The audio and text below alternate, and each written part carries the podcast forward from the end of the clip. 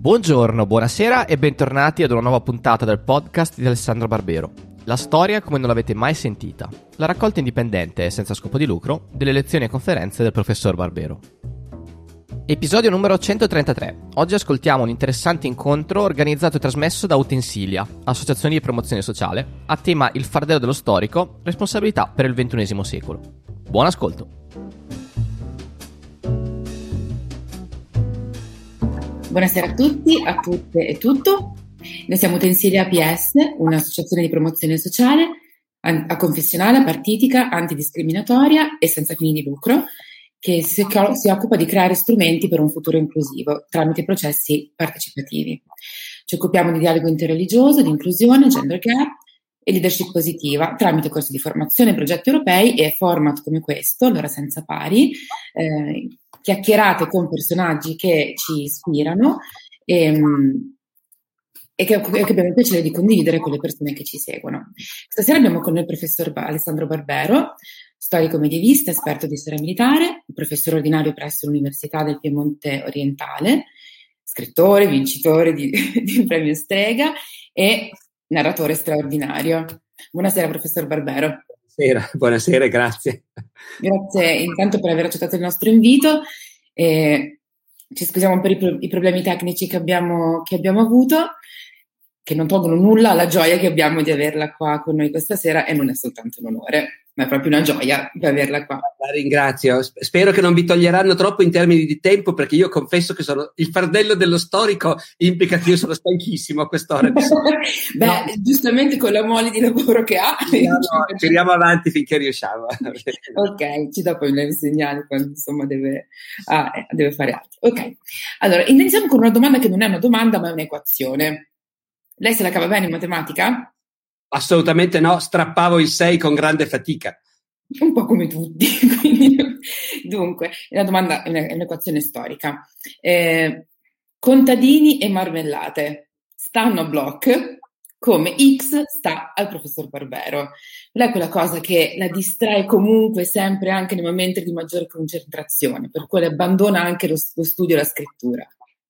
Ma a dire la verità, beh, uno abbandona lo studio e la scrittura fondamentalmente eh, per fare cose di cui non si può parlare troppo in pubblico, eh, oppure, oppure, per pensare ad altre cose che in futuro scriverà eh, o studierà. Mm, no, a parte gli scherzi, io ho qualche passatempo, però attenzione perché l'equazione non funziona. Bloch voleva scrivere sui contadini, sulla marmellata, li voleva studiare. Ehm, se la domanda è che cos'è che faccio quando stacco e che cos'è che mi piace fare quasi addirittura di più che non studiare, allora la risposta è sicuramente giocare a wargame e fare birdwatching. Ed è deplorevole che entrambe le cose si possano dire solo in inglese, ma insomma, vabbè, è, così. Eh, quindi questo per adesso le rispondo questo. La ringrazio. Eh, iniziamo invece con le domande, quelle un pochino più sul tema della, della, della conversazione. Dunque, ehm, lei rispetto alla storia ha detto più volte che uno storico ricostruisce sia il dissenso che il consenso e ci viene facile immaginarlo in un mondo in cui le opinioni sono dappertutto, meno in momenti diversi, secoli scorsi, in cui bisogna fare un lavoro do- di documenti che non sono sempre conservati. Ma come ricostruisce lei il, lo spirito del tempo, l'umore intorno a un fatto, una tendenza storica e includere questo nella narrazione è necessario o anche, può, può anche essere un pericolo? Allora, beh, su questa seconda cosa partiamo da questo. Ci sono modi diversi di studiare um, eh, posso chiedere alla regia se continuate a farmi vedere la mia interlocutrice mentre parlo, perché vedere soltanto me mi, mi disturba, a dire tutta la verità. Grazie mille. Eh, allora, ci sono modi diversi di studiare una vicenda, un avvenimento. Um, è possibile dire noi dobbiamo capire la logica interna degli avvenimenti, dobbiamo capire come mai certe cose sono successe, eh, e questo possiamo farlo anche in modo molto freddo, con un'analisi razionale, applicando i nostri strumenti di analisi, usando il nostro linguaggio, i nostri concetti eh, e scoprendo che cosa a noi dice ciò che è accaduto. E a quel punto noi ne sapremo anche di più di quelli che c'erano in mezzo. Noi qualunque cosa stiamo studiando sappiamo come è andata a finire. abbiamo questo enorme vantaggio rispetto a quelli che erano lì.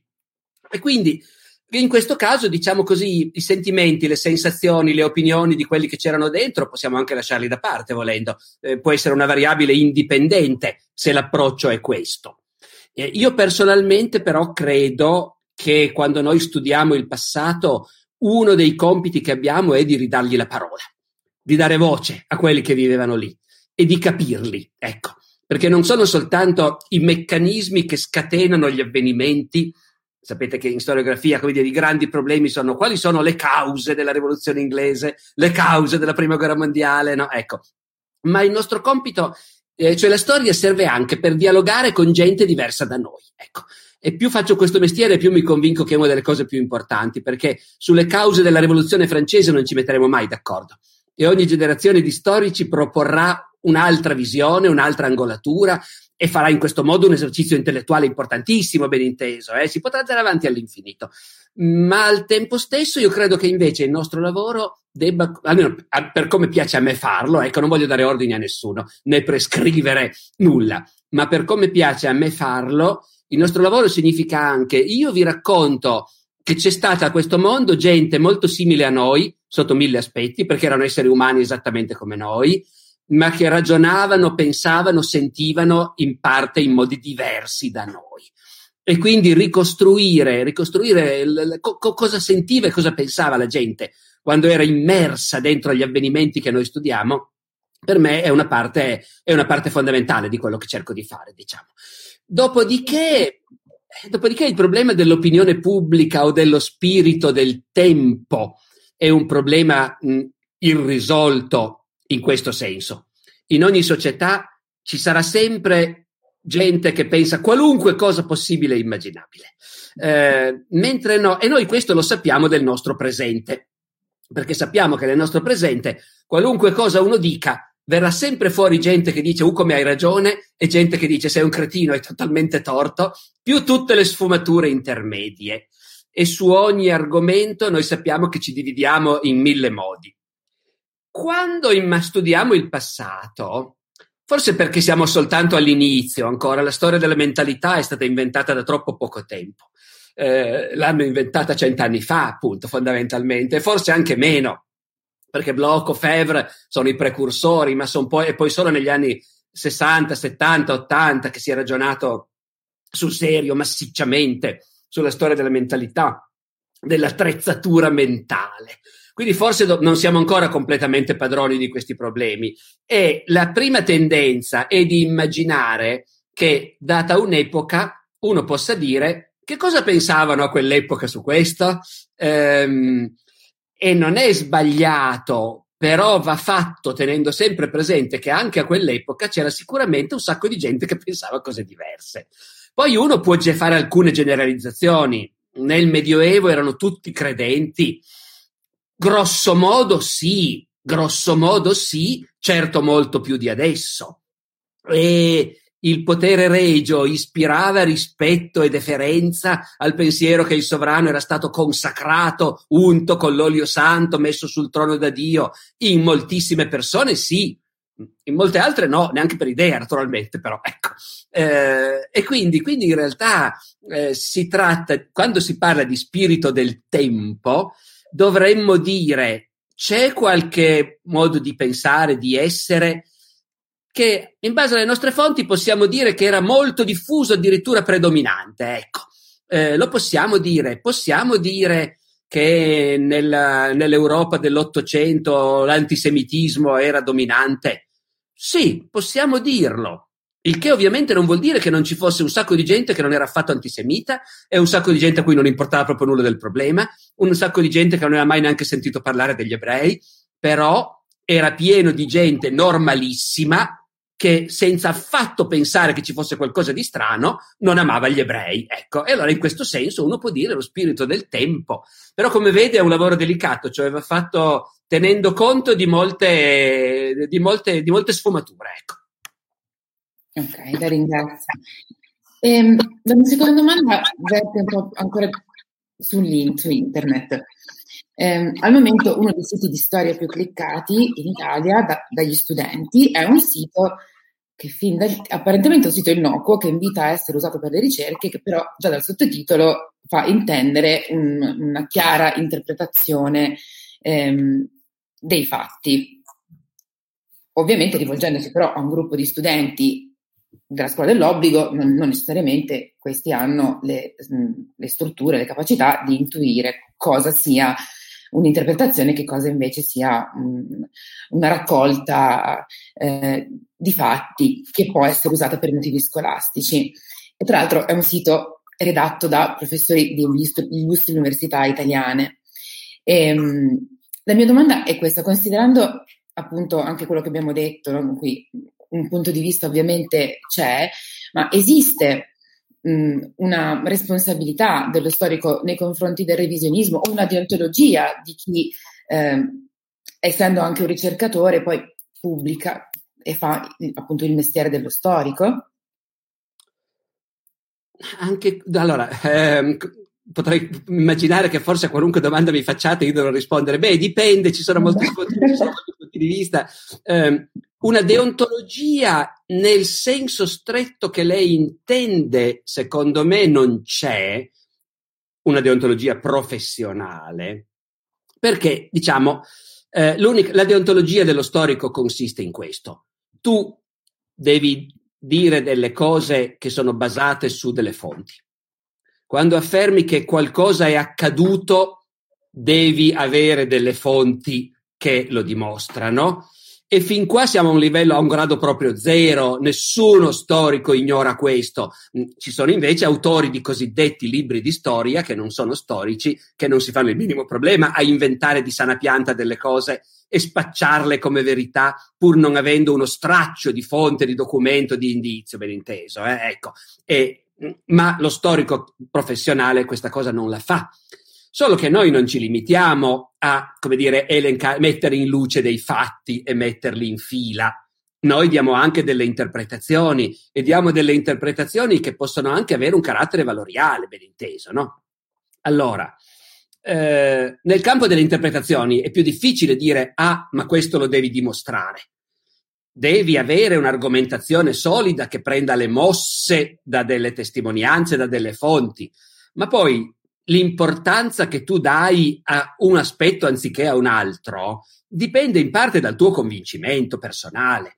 Eh, e l'efficacia di quello che tu vuoi dimostrare spesso non consiste nel fatto che tu dimostri una cosa come in un'equazione, per tornare al nostro punto di partenza, ma nel fatto che tu convinci chi ti ascolta o chi ti legge della tua interpretazione. La storia è da sempre stata anche un'arte retorica del convincimento. No? Ecco.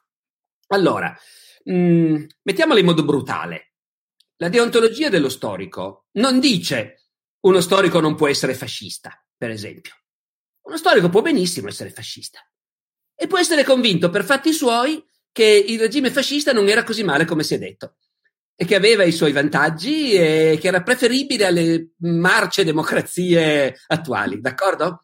Uno storico può perfettamente essere convinto di questo e può scrivere dei libri di storia in cui cerca di sostenere questa tesi. Allora, se quello storico dirà nel suo libro, ehm, e fra parentesi i campi di sterminio non esistevano, sono un'invenzione dei comunisti, eh, d'accordo? Allora quello storico starà tradendo la deontologia professionale. Ma se quello storico dirà, so benissimo che il regime eh, fascista ha commesso errori gravissimi, si è alleato con quei criminali dei nazisti, eh, però ho delle fonti che mi dicono che in realtà l'hanno fatto molto malvolentieri, perché ci sono delle lettere di Ciano da cui viene fuori che in realtà Mussolini, Ciano detestavano i nazisti ed è stato un errore da parte loro allearsi con... Allora, qui entriamo nel campo della discussione naturalmente, no? E lì la deontologia professionale non c'entra più molto. Tu non puoi inchiodare quella persona dicendo tu sostieni opinioni che politicamente a me sembrano ripugnanti e quindi stai facendo male il tuo mestiere di storico. Bisogna separare le due cose. Non so se le ho risposto e, sì. e mi sono spiegato. Mi domando però rispetto al pubblico a cui uno si, si rivolge, perché questa discussione un gruppo di, adole- di preadolescenti o adolescenti non la inquadrano facilmente e quindi in qualche modo è scrivere senza la responsabilità di quello che si è detto, appunto senza questo lavoro, di, di, senza la discussione, ma con la... Eh, ma vede, però questa è una cosa che è un serpente che si morde la coda, perché se uno, continuiamo con questo esempio fittizio, se uno è davvero convinto che il regime fascista sia stato calunniato e che fosse meglio di quello che si è detto, ok? E, la, e, e allora che ci sia gente che ne è convinta non c'è dubbio, d'accordo?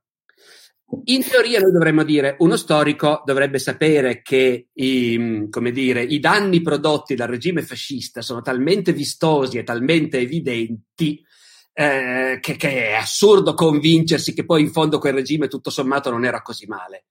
Però già qui non stiamo più parlando del lavoro dello storico, stiamo parlando di cosa ha in testa quella persona. Una persona che ritenga di poter argomentare onestamente, senza nascondere i fatti accertati, senza violentare le fonti per fargli dire ciò che non dicono, d'accordo? Quella persona, e se poi convince qualcuno, buon per lui, perché, eh, eh, voglio dire, al di là del fatto che nel nostro paese è vietata l'apologia di fascismo quando può portare a una proposta di rivalutazione, ricostituzione e così via e così via, cosa che però non riguarda di nuovo la deontologia dello storico.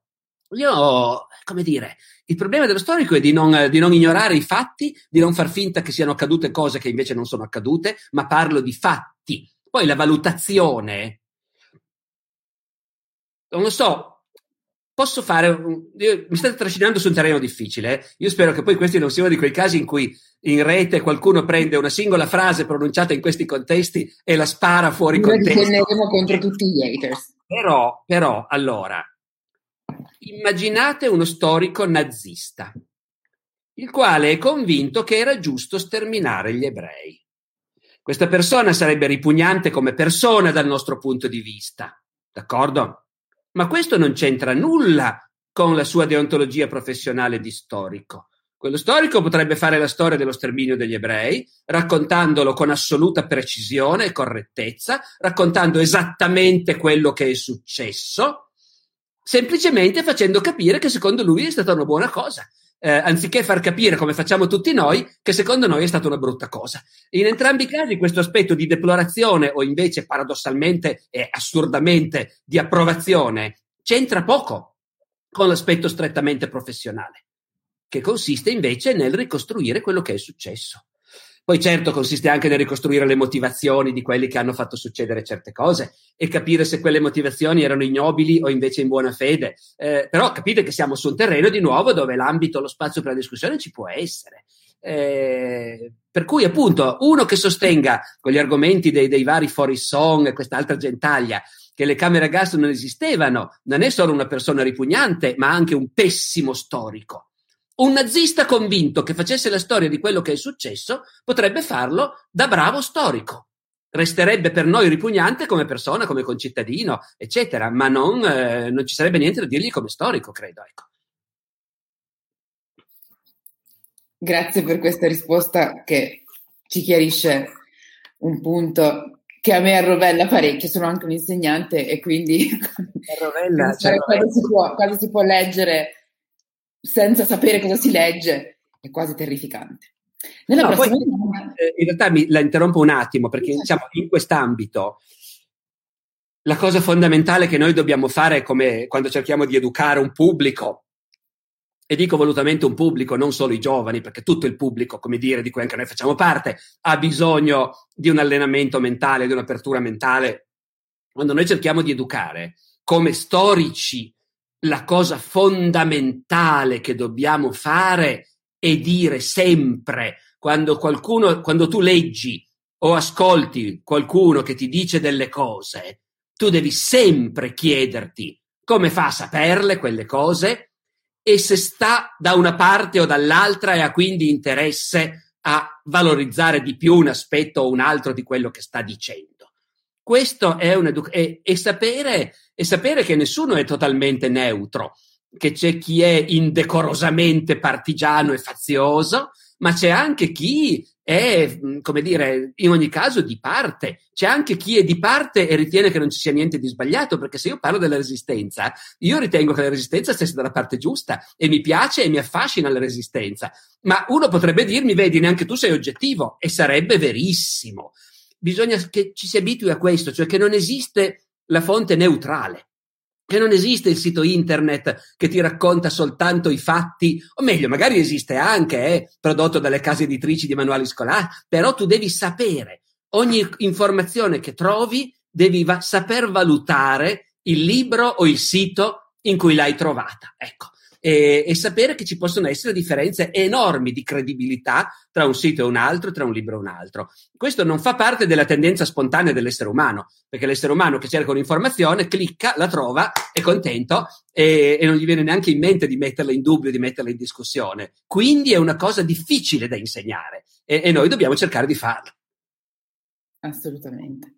E questo ci porta a un'altra forma, un'altra forma di narrazione storica, quella, che è quella del romanzo storico. Quindi la prossima domanda, lei e Manzoni siete insieme. Niente di meno. Però effettivamente avete fatto una scelta molto simile, quella di separare la trattazione storica dalla narrazione di un romanzo, per esempio. Ehm, però oggettivamente questo dà a entrambe le, mh, le forme una propria dignità che non è sempre però rispettata da altre forme di romanzo storico. Di romanzo storico. Per esempio, viviamo in un mondo in cui c'è chi pensa, e io lo assicuro per esperienza, che eh, un romanzo Harmony ambientato nel passato possa contenere delle, fo- delle informazioni incorrette, eh, storicamente corrette. Ehm, ovviamente però il romanzo storico non prevede la citazione della fonte. Quindi mi chiedo a lei come, in, in quanto esponente di entrambi i gruppi, scrittore di romanzi storici e storico. Um, secondo lei, quali responsabilità, quali responsabilità, ha un autore di romanzi storici e che cosa cambia nel suo modo di operare quando indossa il cappello del, del romanziere? Allora, è una domanda su cui io mh, non ho una risposta, tanto per cambiare, non ho una risposta chiara e netta, ma percepisco bene di essere in contraddizione io stesso. Nel senso che a me in prima battuta verrebbe da dire che l'autore di un romanzo non ha nessuna responsabilità di nessun tipo se non quella di scrivere un buon romanzo. L'unico impegno che l'autore di un romanzo ha con, eh, con, i suoi lettori è di scrivere un libro che questi abbiano voglia, una volta cominciato, di leggere fino in fondo. Basta.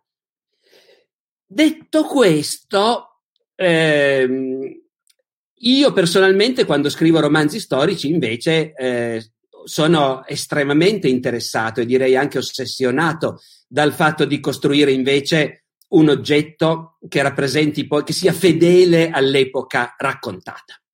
E, e mi dà enormemente fastidio quando i romanzi storici altrui saltano fuori errori, anche innocui ben inteso, eh? non errori che portano poi appunto a chissà quali revisionismi, ma errori stupidissimi eh, a me danno profondamente fastidio, che poi è il motivo per cui io non leggo mai romanzi storici, eh, perché non c'è romanzo, io non ho mai incontrato un romanzo storico che non fosse pieno di errori, eh, forse ecco, qualco, i Wuming hanno una certa capacità di reggere la sfida, eh, ma in generale la stragrande maggioranza dei romanzi storici sono pieni di errori eh, drammatici, ecco, drammatici per la loro stupidità, perché dimostrano semplicemente che l'autore non ha le idee chiare sull'epoca che vorrebbe raffigurare. E forse potrei provare a salvare capra e cavoli dicendo che se un, se un romanzo storico contiene parecchi errori, allora questo è un difetto estetico, perché se scrivi un romanzo storico vuol dire che ti sei proposto di calare il tuo lettore in quell'epoca. E ben inteso, non stiamo parlando del fatto che uno non possa scrivere un romanzo storico in cui Napoleone vince la battaglia di Waterloo, eh? si può benissimo. Uno può scrivere un romanzo storico in cui all'improvviso, in mezzo alla guerra dei cent'anni, arriva una navicella di alieni. Va benissimo. Puoi immaginare che nel Medioevo arrivi uno Yankee, come nel romanzo di Mark Twain, e inventi la lampadina e, e, e la locomotiva. Non c'è il minimo problema con tutto questo. Quello che intendo dire è l'errore inconsapevole. L'errore è dovuto al fatto che tu non capisci bene e non conosci bene la gente che vorresti raccontare. E quello è un errore estetico come l'errore di un romanziere che ambienta un romanzo nel mondo di oggi, quindi non un romanzo storico, ma che fa un personaggio non credibile, un personaggio di fronte a cui il lettore non, non viene convinto, ecco, insomma. In questo modo un po' tirato per i capelli, potrei giustificare il fatto che mentre sono convinto che l'autore di romanzi non ha responsabilità se non di scrivere bene, però i romanzi storici sono una categoria un po' a parte. Mm, lo sono tanto più nel momento in cui se tu scrivi romanzi storici, come dire, stai facendo un'affermazione di amore per la storia. Eh, e allora, se tu scrivi un romanzo storico ambientato nel Medioevo e ci metti dentro lo Ius Prime Noctis, perché non ti viene in mente nient'altro per mandare avanti l'azione, creare il conflitto, creare il risentimento e la voglia di vendetta, eccetera, eh, allora sei un mediocre scrittore, semplicemente. Ecco. Ok, grazie. Ehm, dunque, sempre riferendoci a internet, internet ci permette di conservare tutto e chi studierà il nostro periodo nel futuro avrà un banchetto di fonti da cui, da cui attingere. Ovviamente questo non è successo precedentemente nella storia, per cui molte storie si sono in qualche modo, molti aspetti della storia si sono perse. Um, qual è secondo lei un aspetto, un momento, un aspetto, una categoria um, eh, umana la cui storia noi non conosciamo, che invece sarebbe bello, interessante o anche utile conoscere un po' meglio.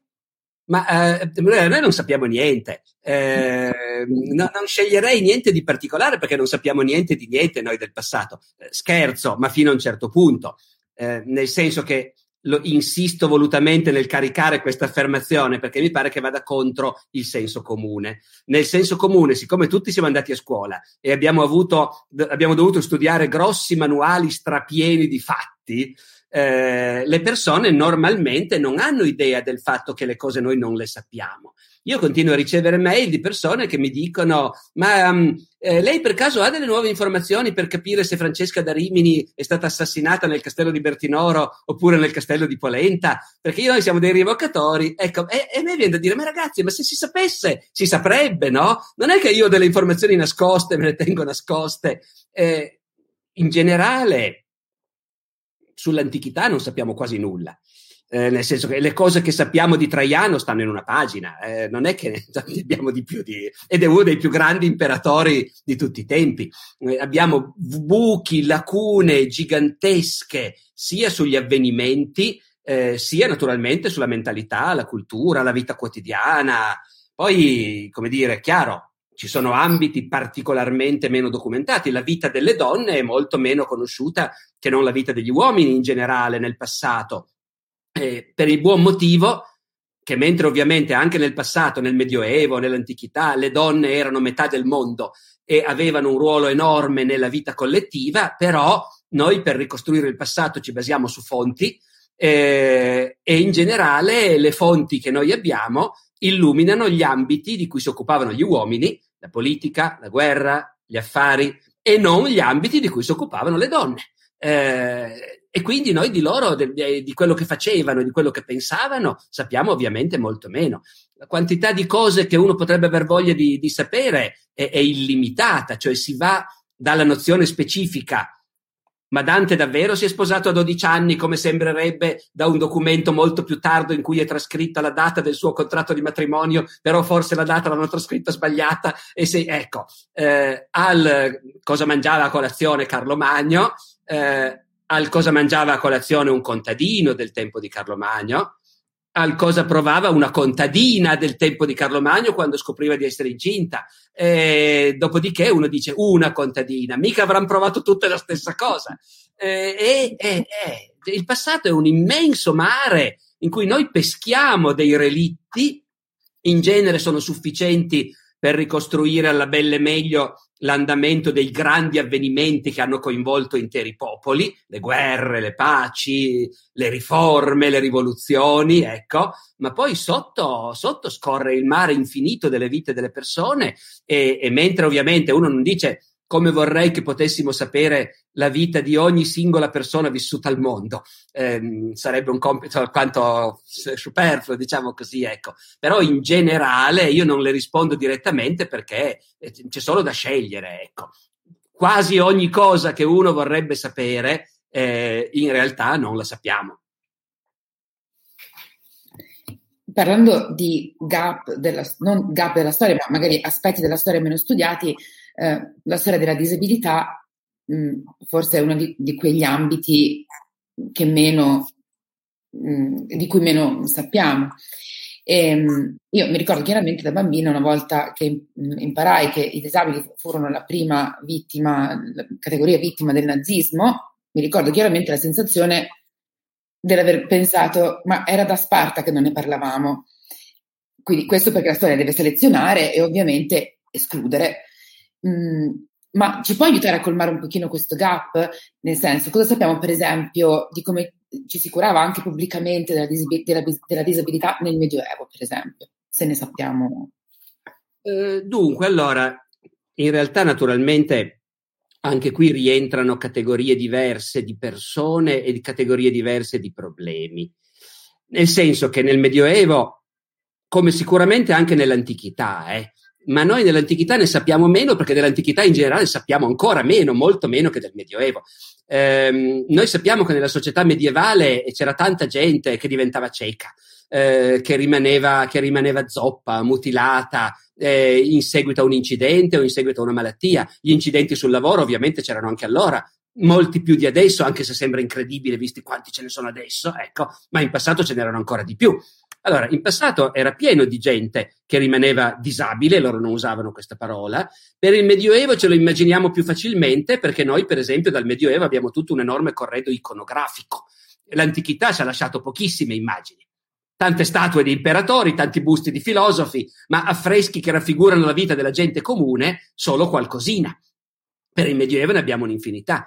E dunque noi siamo in grado di dire, per esempio, che quando un pittore del Medioevo voleva raffigurare il trionfo della morte e far vedere come la morte livella eh, e come la morte è più tragica quando ti arriva addosso che non te l'aspetti. Eh, e allora un pittore del Medioevo, abbiamo tanti cicli di affreschi in cui si vede la morte che cavalca brandendo la falce e c'è in un angolo un gruppetto di mendicanti, di ciechi, di storpi, piagati, che la invocano dicendo la nostra vita fa schifo, vieni da noi e la morte naturalmente li ignora e va verso un giardino dove un gruppo di ragazze e di ragazzi stanno allegramente facendo musica. Eh, no, ecco. Eh, quindi, quindi in quella società, certo, c'era tanta gente che noi definiremmo disabile e, e campava di carità, perché la società medievale era una società attrezzata per gestire un flusso di carità abbastanza consistente, devo dire, anche istituzionalizzato, organizzato, il clero, gli ordini religiosi, i monasteri, i privati, la gente per testamento, facevano carità, e quindi era possibile campare chiedendo l'elemosina e avendo, come dire, il calendario preciso. Domani è sabato, sabato danno la zuppa alla porta del castello, domenica, domenica sera danno il pane al monastero. E, e questo era una cosa, diciamo, un compito che ci si assumeva ritenendo che fosse giusto. Il clero in particolare sottolineava un po' ipocritamente di essere al servizio dei poveri, ipocritamente nel senso che delle risorse solo poi una piccola parte andava davvero ai poveri, naturalmente, però la consapevolezza era di quel tipo lì. Cioè non c'era una consapevolezza del tipo noi come società dovremmo gestire questo problema, considerare queste persone come tutti gli altri eh, e quindi, come dire, appunto, eh, permettergli di vivere una vita come gli altri. No, c'era il, il dire, va bene, purtroppo la sorte umana è così, c'è chi è nato, io uso le parole che usavano loro, eh, storpio, sciancato, eh, o è diventato cieco, eh, no, ecco, e, e, noi, e noi non li lasciamo mica morire di fame, ecco. Un esempio forse ancora più pregnante è quello dei lebrosi. Eh, nel Medioevo era relativamente diffusa la lebbra, nel senso che non era una malattia diffusissima, ma un po' dappertutto c'erano persone che si ammalavano, capitava che una persona si ammalasse di lebbra era concepito come un problema strutturale, ecco, in questo senso, diversamente dalle altre disabilità che ho detto, siccome la lebbra come dire, dura, non muori subito di lebbra, anzi puoi vivere anche molto a lungo, però c'era l'idea che fosse molto contagiosa e in questo senso, mentre nessuno aveva un problema che il cieco stesse sulla porta della chiesa a chiedere l'elemosina, il lebroso no, invece. E allora lì c'era una struttura effettivamente, cioè esistevano delle piccole comunità quando uno era lebroso doveva entrare in una di queste piccole comunità religiose, dirette da un prete di solito, che avevano le loro entrate, avevano delle terre, delle rendite donate dai fedeli, per cui i, i, malati, come dicevano loro, si chiamavano proprio i malati nel loro linguaggio, i malati avevano la loro piccola entrata e vivevano come una piccola comunità, ovviamente, come dire, pregando e vivendo tutti insieme senza andare troppo in giro, eh, e quello era una cosa, era una cosa istituzionale, strutturale, diciamo. Però, appunto, mi sto un po' allontanando dal tema della disabilità nel senso nostro, che per loro, ripeto, secondo me, più che non i casi di chi è disabile per nascita o per una malattia, perché in quel caso, secondo me, 99 volte su 100 si moriva e basta. Ecco, non credo che chi nasceva, un bambino che prendeva la polio, non credo che facilmente diventasse adulto, no? Non so se mi spiego, ecco. Eh, però ecco, que- queste sono le cose che mi vengono in mente adesso, diciamo. Grazie. Eh, parlando di questi gap, come si ricostruiscono, mh, mm, come si ricostruisce la storia queste, delle categorie marginalizzate, per esempio le persone con disabilità, eh, e perché è importante farlo, includere la narrazione storica di, anche di queste categorie marginalizzate?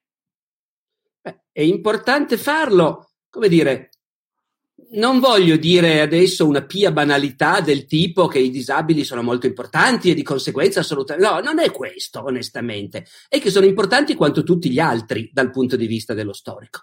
Eh, lo storico si interessa di tutto lo storico, non, ovviamente poi uno può dire no, momento, qui c'è un'azione, cioè, fa, studiare queste cose comporta anche un'influenza sul presente. Studiare la disabilità significa anche aiutare la gente a ricordarsi che questo problema è importante e quindi ha una funzione costruttiva nella creazione della nostra cultura collettiva.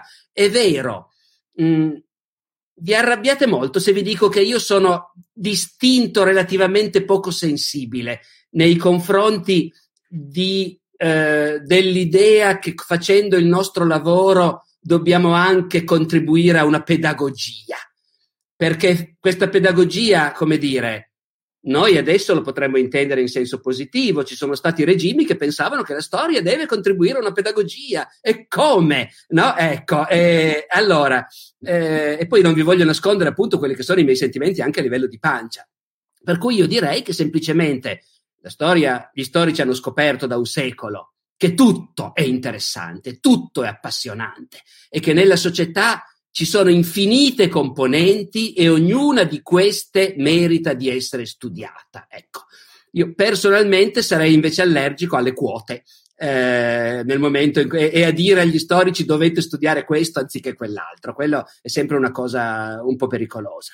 Come studiarlo, appunto? Ma eh, eh, lo studiamo sulla base dei documenti che abbiamo, il che significa che ci saranno epoche che non ce ne parlano proprio, e, e, epoche che ce ne hanno parlato, appunto il Medioevo ce ne ha parlato attraverso gli affreschi in cui raffigura eh, persone di quel genere e ce ne ha parlato attraverso i documenti che documentano le donazioni caritatevoli e quelle cose lì.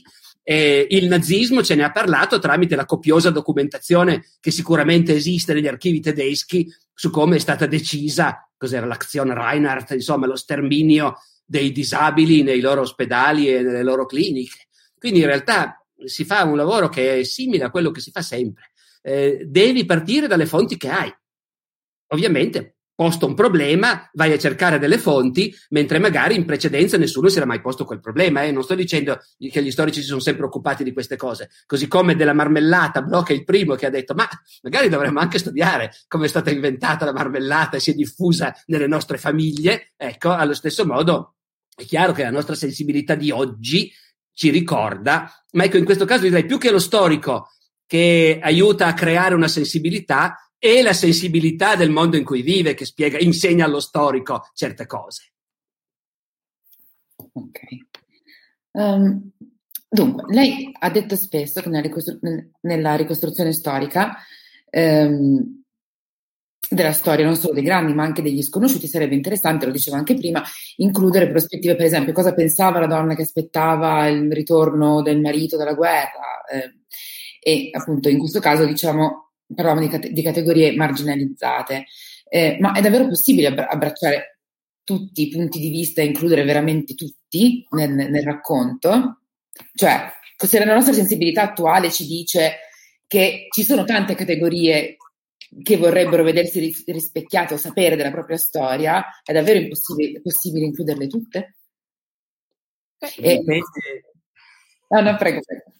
No, Emanuela, dipende da quanti posti istituti di storico istituiranno i futuri governi nelle nostre università, perché, come dire, certo che teoricamente è possibile, però ben inteso dovete aver ben chiaro questo, eh, che appunto il passato è immenso al di là del piccolo dettaglio che si allunga continuamente. Eh, quindi ogni momento che passa il passato è un po' più lungo eh, e ha lasciato una quantità sempre crescente di informazioni. Eh, gli storici fanno quello che possono. Eh, non esiste nessun programma di ricostruzione globale del passato, d'accordo? Gli storici sono come, come dire, un, un piccolo gruppo di piranha che attaccano un immenso cadavere di balena, ma veramente immenso, e ogni piranha nell'arco della sua vita riesce a dare qualche morso e, e a tirarne via un pezzettino. E, però, appunto, quanti sono i piranha ovviamente è importante, ma i piranha non hanno un disegno complessivo, né potrebbero averlo, secondo me. Anche se oggi naturalmente si parla molto di global history, di connection o connective history, eh, e cioè ci sono alcuni di larghe vedute che immaginano che sia possibile in qualche modo programmare una globalità di approccio. Nella mia esperienza questo è l'esatto contrario della storia. Eh, la storia è, è, ricostruzione di una... Ma del resto è inutile che io ve lo dica con questo tono predicatorio. Provate a pensare al presente. Lei mi dice il passato, io le dico il presente. Immagini che qualcuno dica adesso noi produciamo una descrizione integrale del mondo di oggi. E cioè, in quanti volumi esattamente? Eh, ci dobbiamo mettere il nome di ogni singolo cinese o basta solo il numero di abitanti di ogni singolo comune della Cina? Eh, mi spiego, ecco, il, il, passato era il mondo come adesso, per di più con una dimensione in più, cioè il tempo. Strapieno di gente, strapieno di cose, strapieno di aspetti. Mm, se uno lo vuole abbracciare tutto in una sintesi, è come fare una sintesi che si intitoli Il mondo di oggi. Fine. Va bene, 100 pagine, il mondo di oggi. Ci sarà tutto dentro. Io non lo so e non lo credo neanche. E il passato non è diverso. In qualche modo, mh, però, come dicevamo, la, il potersi rivedere o il sapere mh, della propria storia aiuta anche a ricostruire a volte anche dei traumi storici. Per esempio, appunto abbiamo parlato de, della, de, de, delle persone con disabilità. Quindi quanto incide nella memoria collettiva, mh, quindi la ricostruzione storica che diventa poi una narrazione condivisa, eh, cioè incide, quanto incide la memoria collettiva nella comprensione di un periodo storico e nel superamento di questi traumi pensando anche alla ricostruzione di una società poi più inclusiva. Mm. Non so se è perché io comincio a essere davvero un po' stanco, ma non sono sicurissimo di aver afferrato esattamente il succo della domanda, Emanuela. Certo, allora, ehm, la, nella, mia, nella, mia, mente la domanda è questa.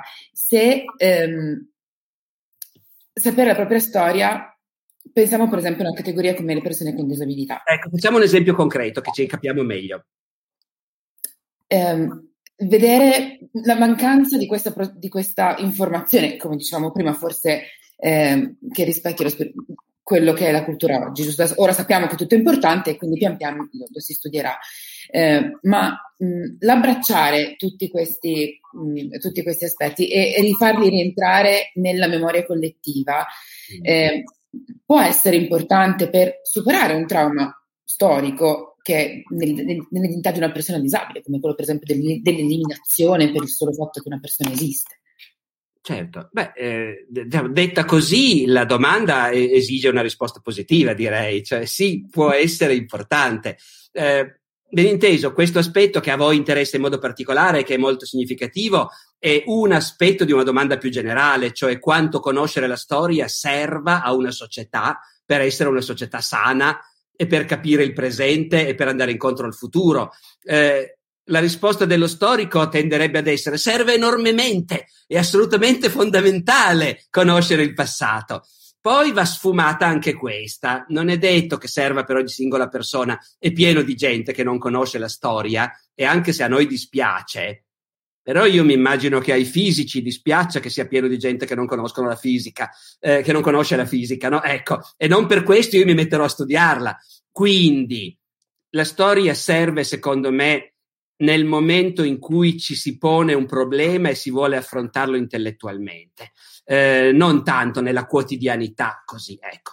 E serve a una società nel suo insieme, così come serve alle, come dire, a singoli gruppi che possono essere gli abitanti di una località, di un paese, di una regione, possono essere categorie sociali, e possono essere appunto gruppi di qualunque genere con una propria identità. Usiamo questa parola di cui abbiamo sempre tutti molta paura naturalmente, no? Ecco, ma usiamola in un senso debole. Allora, certo che può servire.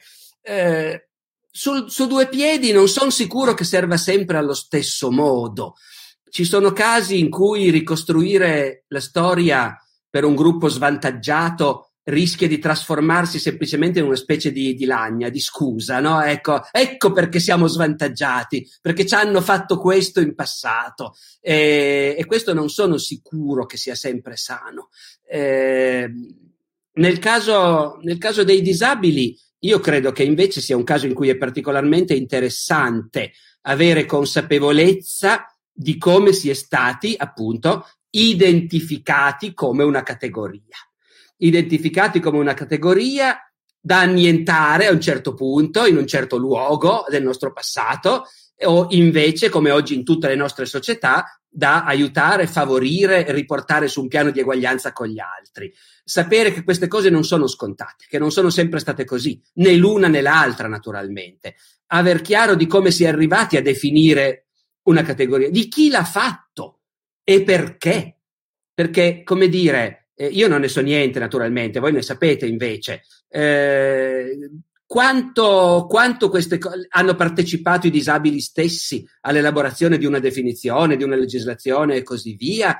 Quanto questo è venuto dall'esterno? Queste sono cose che ovviamente è, è utile ed è importante sapere, credo, sì, certo. Come? Il trauma, ecco, io per esempio, nella mia ignoranza, non avrei detto che chi oggi è disabile sentisse come un forte trauma il sapere che se fosse vissuto in Germania nel 1935 eh, sarebbe stato gasato. Ecco.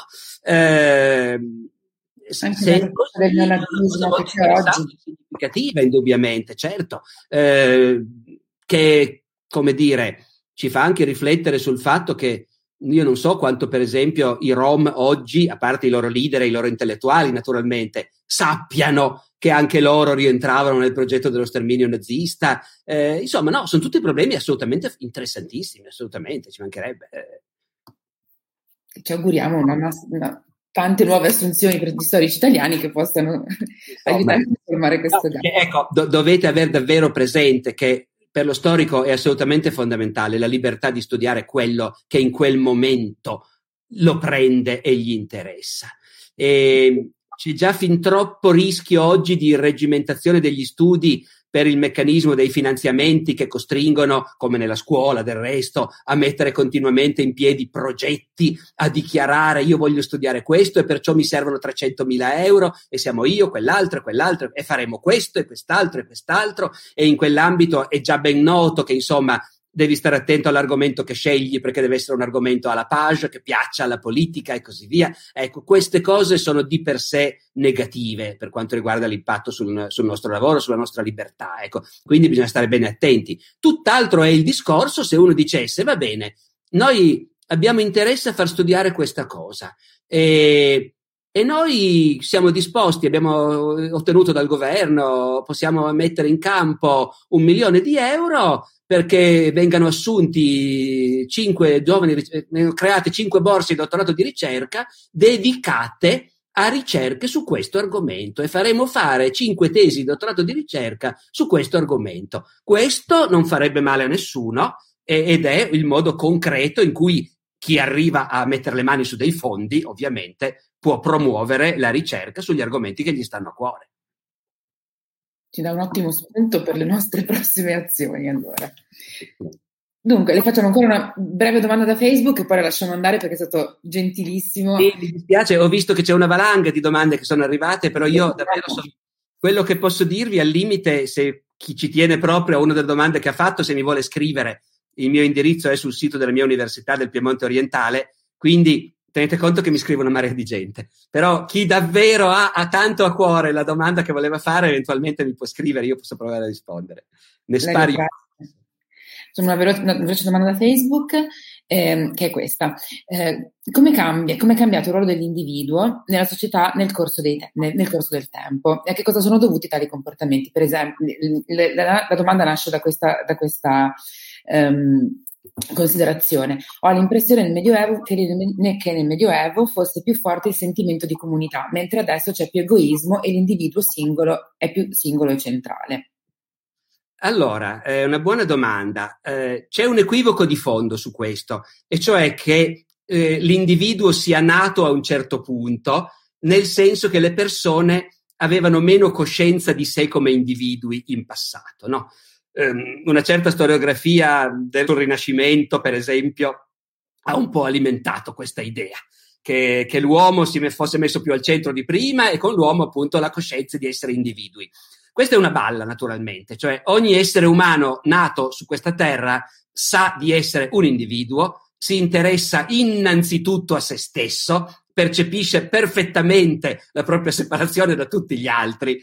Eh, dopodiché, dopodiché, in passato, spesso i valori che la collettività coltivava e insegnava ai bambini e i comportamenti che la collettività cercava di promuovere e anche gli obblighi che le leggi cercavano di imporre alla gente, spesso in passato andavano nel senso di limitare l'autonomia dell'individuo a favore dei gruppi in cui era inserito.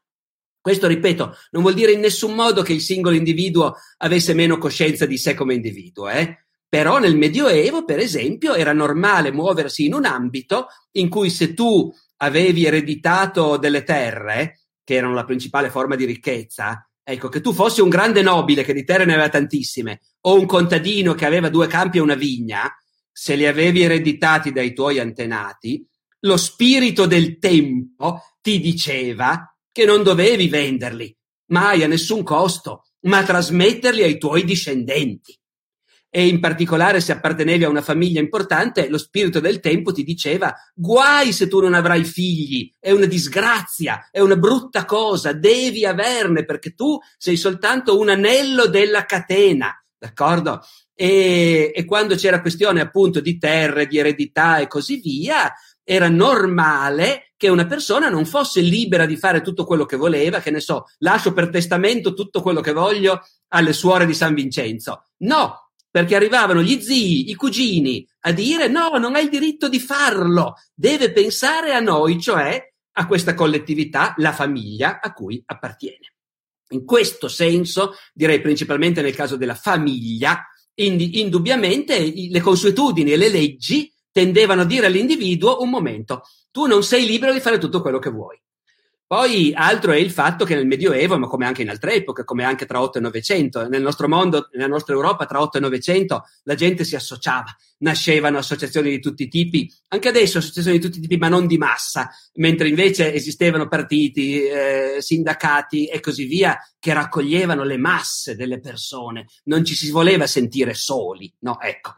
E così nel Medioevo. Nel Medioevo uno, al di là del gruppo familiare vischioso a cui già apparteneva per nascita, poi comunque tendenzialmente faceva parte di una comunità, di un comune, di una corporazione di lavoro, di una, un'associazione rionale, di una parrocchia. Ecco. Quindi indubbiamente era una società che era abituata all'idea che da soli non ha senso stare, ecco, e che ci si deve, si deve stare insieme con tanti altri e fare le cose insieme. Questo non c'è dubbio e nel nostro mondo non è più esattamente così, anche se appunto prima mi sono corretto perché la vostra associazione è una delle migliaia che dimostrano che l'associazionismo è ben vivo, ma non più però mi sembra come un fenomeno di massa eh, considerato da tutti come qualcosa di indispensabile alla vita umana, ecco, diciamo. Allora, le faccio l'ultima domanda velocissima per salutarci che, tornando al tema della responsabilità, che è questa. Grandi storici che lei cita spesso, Bloch, Kantorowicz e, ehm, e Salvemini, si sono spesi in qualche modo per cause che reputavano importanti nel loro tempo, in qualche modo a favore della società, eh, per quello che consider- consideravano loro il bene della società. Ehm, quindi, quale responsabilità sente lei, professor Barbera, come individuo e come storico per un futuro più inclusivo? Allora, ma dunque io devo premettere che eh, gli studiosi, gli storici, i grandi storici che, a cui io ho dedicato delle lunghe delle conferenze e che lei ha citato, in realtà naturalmente il loro impegno nella società non era necessariamente strettamente legato al loro operare come storici. Bloch Bloch è uno che a un certo punto è andato in guerra perché nella prima guerra mondiale la Francia era in guerra contro la sua eterna nemica, la Germania, e Bloch era un nazionalista e un patriota francese convinto ed è andato in guerra e ha rischiato la pelle eh, per questo, per la Francia, per la patria cosa che a noi oggi magari può commuovere fino a un certo punto, e invece per lui era importantissima. E poi quando è arrivata una seconda guerra ha fatto anche quella, e quando il nemico, la sua patria, l'ha occupata, i tedeschi hanno occupato la Francia, Bloch a quel punto è entrato nella resistenza. E, e, ci fa, e, ci e, ci si è fatto torturare e ammazzare alla fine dai nazisti. E questo a noi commuove molto di più, naturalmente perché noi vediamo una bella differenza tra il fare l'ufficiale in una guerra criminale di potenze e ubriache di nazionalismo che si combattevano senza nessun vero motivo e il combattere invece nella resistenza per liberare il proprio paese dai nazisti. Lui non avrebbe visto la minima differenza fra le due cose, ma in ogni caso né in un caso né nell'altro lui stava facendo lo storico. Salvemini ha combattuto, come dire, è stato un socialista, un rivoluzionario, e, e, poi, e, poi, è stato cacciato dall'Italia quando sono arrivati i fascisti e all'estero ha fatto conferenze e scritto libri per denunciare il fascismo. Operava come intellettuale molto famoso che veniva ascoltato. Non erano propriamente libri di storia, però, i suoi. Eh? Eh, il suo grande libro di storia, Magnati e Popolani nella Firenze del 200, eh, è un grande libro di storia che, ben inteso, porta avanti anche una battaglia ideologica perché è un libro marxista che interpreta in termini economicistici l- il conflitto sociale, però non era direttamente, non mi spiego, ecco. Mm-hmm. Forse l'unico è Kantorovic, perché Kantorovic anche lui ha combattuto due volte, una volta davvero col fucile in pugno nella prima guerra mondiale e poi dopo la prima guerra mondiale nei corpi franchi che hanno soffocato nel sangue la rivoluzione in Germania, ammazzando comunisti e noi questo magari lo ammiriamo un po' meno. Poi quando è arrivato in America c'era il maccartismo e gli hanno detto tu per se vuoi fare il professore universitario devi giurare di non essere comunista, ha risposto io so cosa vuol dire combattere i comunisti, non è così che si combattono e io non giuro un bel niente, perché a uno che porta la toga, che sia un prete, un sacerdote anzi, che sia un magistrato o che sia un professore universitario, non si può chiedere di impegnare la sua coscienza su un giuramento che gli viene imposto dall'alto. E questo invece noi lo ammiriamo moltissimo.